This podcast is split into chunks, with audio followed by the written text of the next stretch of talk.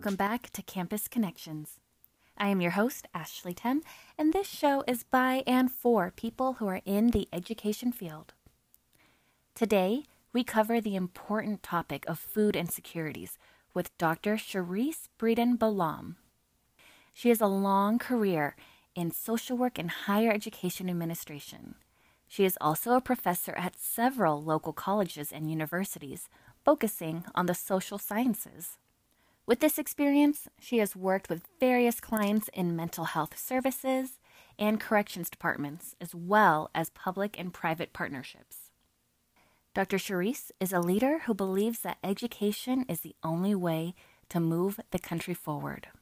She is governed by a quote by Dorothy Height, which states, I want to be remembered as one who tried. Welcome, Dr. Charisse. Hi. So, currently, how this all started, I have a master's degree in social work. I was teaching as an adjunct professor at Bergen Community College, and my dissertation in my chair of social sciences, Dr. Jacqueline Baines, came to me and told me that there was a new EDD program that was coming to Bergen Community College, the Roueche Graduate Center of National American Uni- University, that it would be a hybrid program. And she advised me to apply. I have to say that I was truly suffering from imposter syndrome. I did not want to apply. I felt that I did not have the skill set to obtain an EDD or a doc, you know, a doctorate. And I really waited basically until the last minute after she kept emailing me um, to apply. I applied that Thursday. The applications was due that Friday.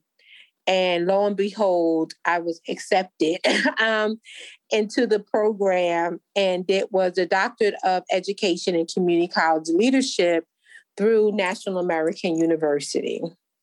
That is fantastic. What what a journey and what a resume as well. Thank you. Thank you. So, a part of the program, um, I applied for a scholarship through the foundation and was awarded a scholarship that provided 75% of my tuition to be paid for. So, I was only responsible for 25%. That is wonderful. Affordable education is always such a blessing, right? Yes, it is. Most definitely. Most definitely. In your current program, you had mentioned uh, to me before that your dissertation is focusing around community colleges and food insecurities. I would love for you to enlighten us on this issue that is impacting our students. Yeah, so my dissertation, uh, my dissertation topic is assessing food insecurities at an urban community college. So I did a mixed method where I looked at students that were a part of first generation as a first generation program called the Education Opportunity Fund Program.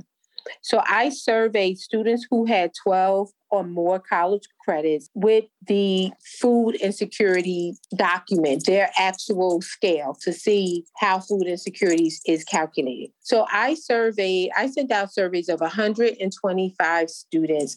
From that 125 students, I received about 80 to 85 students that responded back. From that 85, I sent out another survey asking for their lived experiences based on their scoring of the survey. So if they scored a score of 12 or better based on the scaling, there was some level of food insecurity. So I, I spoke with about 10 students and did an interview with them, asking them about their lived experiences with food insecurities.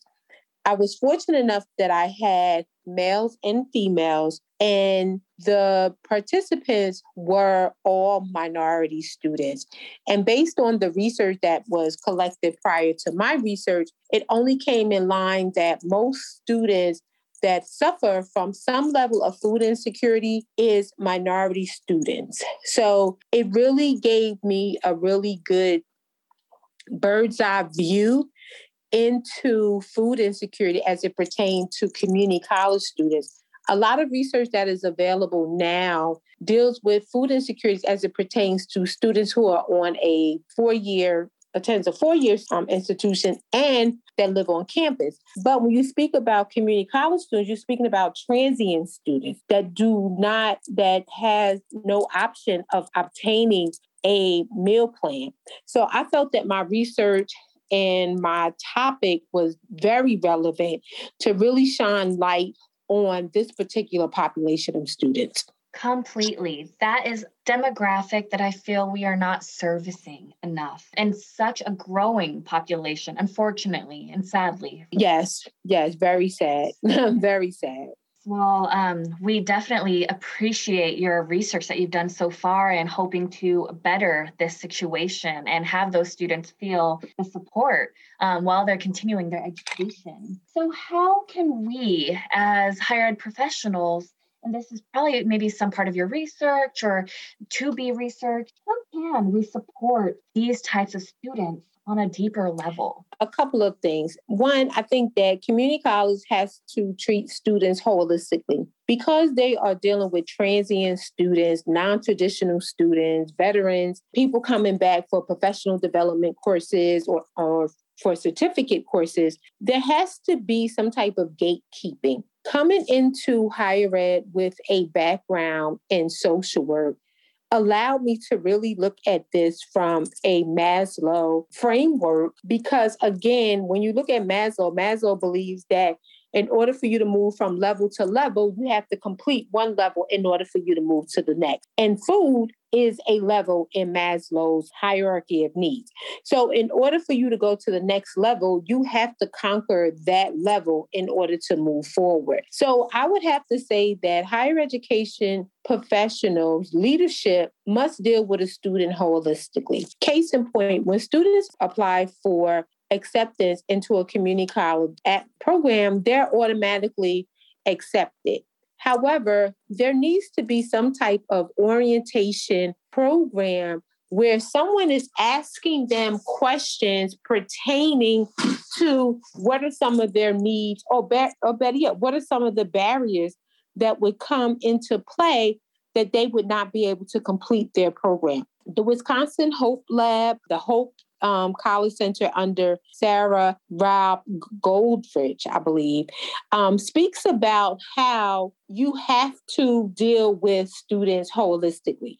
Most students are suffering from not only food insecurities, but they're suffering from housing insecurities as well. But again, my research was predominantly on food insecurities. So when a student is accepted into a community college and they meet with an advisor, someone that's going over you know, what courses they're taking, their scheduling, there has to be some type of tickler, some type of an assessment tool that is used to see if that student is in jeopardy or on the spectrum of having some type of food insecurity because that would impede up upon their completion. So I don't think that just putting food pantries on campuses is enough because based on my research, a large majority of the students that was food insecure did not even go to the food pantry because of stigma. They knew people that worked there.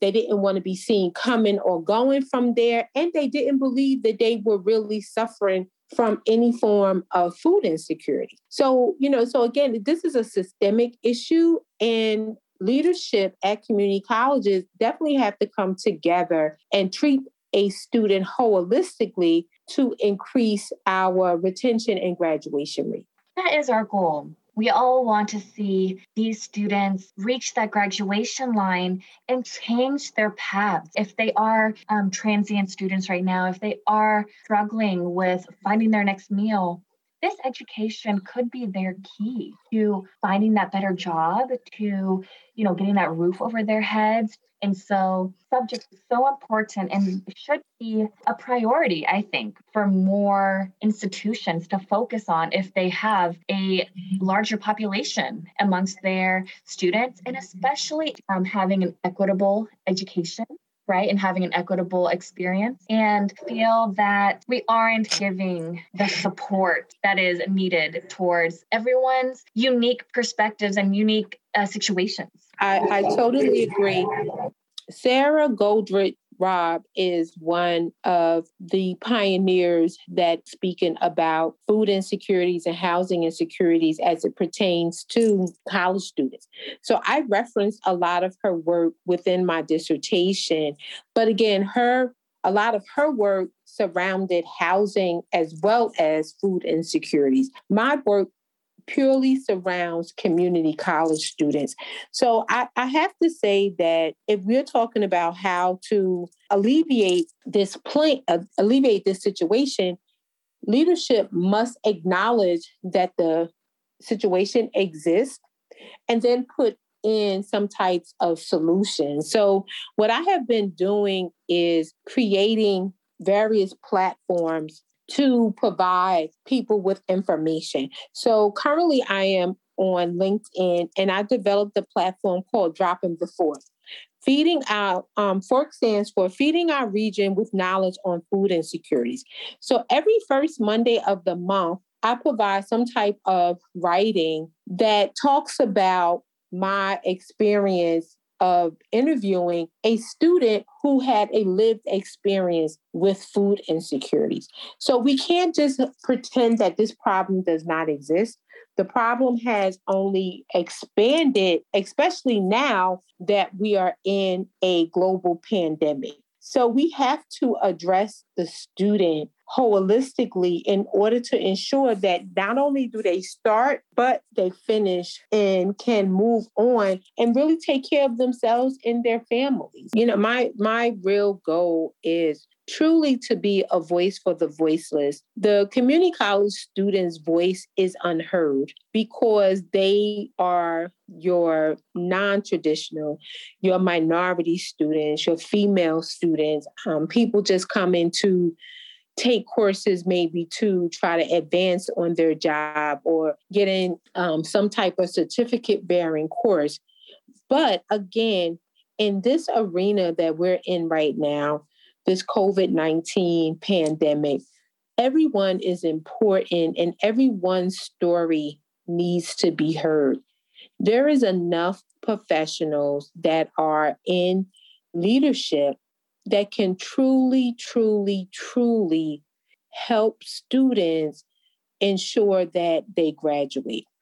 And I think that we have to bring food insecurities not only to the top of the list, but come together as professionals to really put together a plan of action for students who have barriers. We can't eliminate, we can't forget or um, ignore that these situations exist. We cannot do that anymore. We cannot. This pandemic right now, we will see the ramifications of this pandemic for the next 10 to 15 years following this right here. And I say that because the pandemic has affected minority populations at higher rates. And when we speak about college students and when we speak about community college students, that is our base, our minority students. So if we are not careful and we do not address this situation now, that whole population of students, I believe, will not even be coming to community colleges or, or higher ed, period, because they will not have the skill set or the know how to navigate the waters to get into college because they will just be trying to um, take care of themselves. And again, be on Maslow's hierarchy of needs of securing themselves with food and shelter. You are completely right that this is going to be a ripple effect if we don't, you know, attack it early on and provide resources early on. And so what are some ways that us as the education leaders and us that kind of have the power to support these students what can we do? And what kind of resources can we implement on our campuses or um, programs to, to support them? I would say look into meal swapping there are students who who are getting meal plans that do not use all of their meal plans. Why not allow those extra pl- extra meals to be given to other students? Another plan would be implementing a food pro a food plan on community colleges. When students receive Pell Grant and you're doing an assessment, ask them about how are they going to how are they going to eat and providing them with some type of meal plan even on a community college campus. Another way of addressing it would be doing some type of grab and go bag lunches where students could get a meal for like $5. A meal being a sandwich, a salad, and something to drink, a soup, a half a sandwich, something to drink. I mean, there are so many ways that that grab and go can be created. But again, we have to talk about it because when we look at food pantries, a lot of the food that is in food pantries are very high in salt, very high in sugar. And the people who are utilizing the food pantries are minority students. And again, minority students come from lineages of people who have high blood pressure, diabetes. So you're perpetuating those health ailments by giving them ramen noodles and um, um, macaroni and cheese condensed, you know, those types of, you know, those types of things. So we, we have to be strategic in how we implement these programs and not just believe that putting a food pantry on a campus is going to solve all the problems. My research shows, and there's other data that shows that that does not alleviate food insecurities amongst amongst college students. Such an interesting find because that is what most institutions do offer, right? And so we can go to a lot of colleges and universities, and chances are they do have a food pantry. And that is so interesting to find data that supports that not being enough. And you pointed out something um, the meal card swap. I experienced firsthand that I would have friends back in my undergraduate and graduate careers that they would come to me and they would say, Would you like to have lunch with me? You know, I, I have extra credits and, you know, I'm going to lose them by the end of the semester if I don't use them, but I, I didn't eat at the food hall enough. And instead of doing that, we should have a program that says, Here's some extra credits that are going to go unused. How can we provide other students? I think that is a great idea and and again i think that these systems are not you know it's not rocket science you know? And again i have to say that i looked at my topic from a social work perspective from the social work lens. So me coming into higher ed and working on this dissertation i did it looking at it from a social work perspective and was able to utilize data that is available in higher ed to, to connect the dots. So we can't discount healthcare, um, mental health professionals, and social workers from these types of conversations. And even when you talk about utilizing the food pantries, why are we not utilizing our nursing students or students who are working towards a dietary certificate or degree so that students who are a part of a minority that is prone to specific health conditions talk to them about food choices. In my dissertation, I spoke with a young lady who was a single parent, and um, I wrote an article, and it's called The Baby Eats First. And when I spoke to the student, she informed me that she would stop at the local store by her house and she would buy three pieces of ch- three pieces of fried chicken for for two dollars. And she said that what they would do was give her a leg and a thigh, but what they would do with the thigh would cut it in half to give her three pieces of chicken. And she would take that home and give that to, and she would feed herself and her daughter with that in a can of corn and rice. I said to her, Well, what about the vegetable? She said, The corn is the vegetable. I said, No, corn is not a vegetable. She said, No, corn is a vegetable. So again, we have to we have to give people information because that can of corn that cost a dollar or whatever, she could have used that same dollar to buy spinach. Right. And it's about educating as well. You know, um, you had mentioned that she she believed corn was a vegetable. And so just providing that education. We used to have like the pyramid, right? And I believe now it's called My Plate on how yes. you know all the different portion size and everything. And so I think that is so important because it's one thing of just having food on the table, but also having quality food and, and nutrients right on the table. And, and again, you, when you speak about that, you have to speak about um, food deserts as well. So again, this topic is so needed because it has tenements in so many other areas. Me speaking to this student and just educating her that corn is not a vegetable shifted the paradigm to where if she has $3 to feed her and her daughter, instead of her buying a can of corn, she may be opt to buying some broccoli or or spinach or string beans so that now she can have a well balanced meal. And again, you know, I'm not a nutritionist, right? That's not my wheelbarrow.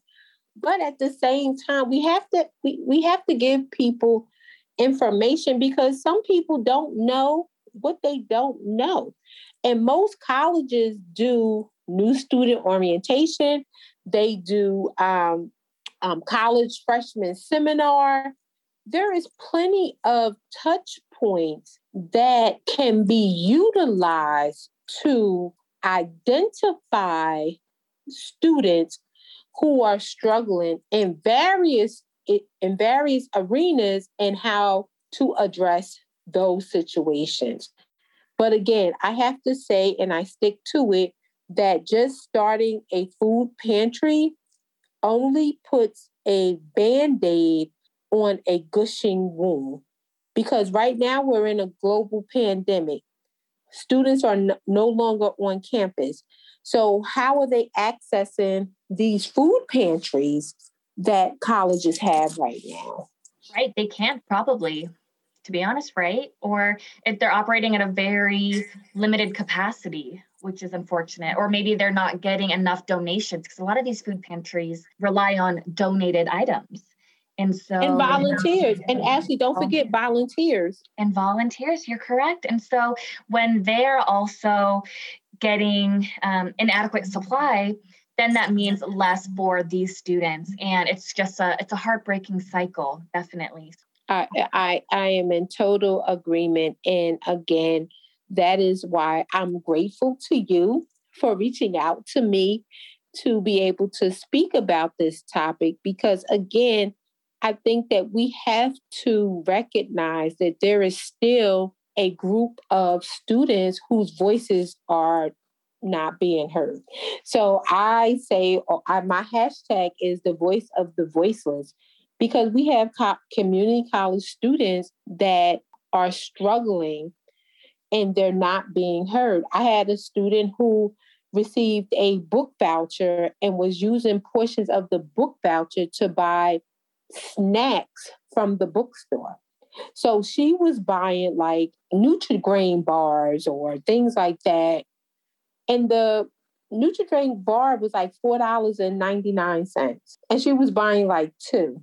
So at if you round it up, five dollars. So she was spending ten dollars of her book voucher on two Nutri-Grain bars that is not the best deal i will say that if you if we're trying to get these students to feel well fed you know and just needing that snack or or a meal and we're charging 4.99 for a Nutri-Grain bar that is non adequate use of their funds and also they shouldn't have to separate out their funds for snacks if they got a book voucher for their text so you know again this topic is very broad and there's a lot of underlying issues that truly, truly have to be brought to light. And I'm grateful to you for reaching out to me, allowing me this platform. This problem is not going away. until it is addressed heads on. I completely agree. And if you do have any recordings of your speaking engagements or presentations, please feel free to share that with me so I can post that on our website and really continue this conversation and education. Thank you. I so appreciate. So based on the research that I've done, there are populations of people who it's going to take a long time to rebound from this situation. This COVID 19 has affected not just African American populations, but it has affected urban populations as well as rural populations. It will definitely take us, based on the research that I've seen thus far, about another two to three years for us to really see people able to kind of make ends meet. And you're still going to have minorities who are already behind the eight ball and who are getting further and further behind because of this global pandemic. So we will definitely be seeing the ramifications of this pandemic for at least the next 10 to 15 years. I guarantee you. And I've been saying to people that what is happening right now, in my opinion, will affect us, us being minority um, population, as if it did, as, as the same mannerism as the heroin and the crack epidemic several years ago such a heartbreaking topic and honestly one that i would love to keep going and so i know you're conducting some more research and yes. um, continuing to study this and see really where are the needs that can be delved into more and what more research that can be can be shown i would love to uh, at a time best for you take this conversation up again and maybe do another episode of here's some more uh, findings as our world is constantly changing and and you know as this pandemic hopefully comes to an end now how are things rippling out just like you said how what are the longing effects unfortunately due to covid i would love to do that episode with you Thank you so much, Ashley. I would love to do it as well. I am definitely in the beginning stages of collecting and just researching data right now in regards to what is happening, looking at, you know, um, Feeding America's website and looking at some other data to see what exactly is happening. But based on what has been reported thus far, we will definitely see some severe issues of this situation kind of rippling throughout our nation. Um, I, based on what I've seen, I don't think any population is going to be exempt from some form of food insecurities, either it be very low or low. But I do believe that there are going to be high numbers of populations um, of people who are going to be suffering from food insecurities. Unfortunate, unfortunately, because again, we have to deal with poverty, we have to deal with unemployment, um, we have to deal with racism. So again, when you start filtering in all of those dynamics, it really will shake us to our core that there are going to be some rippling effects. And we haven't even seen how this is affecting college students. Because remember, everyone is doing some type of at home studying, right? So even our four year institutions may, their students may be home. So, how are they utilizing that meal plan, that meal program? And then we have to look at our community college students that never had it from the beginning. So, so, so what is happening, you know, with them? So, this is definitely definitely my passion.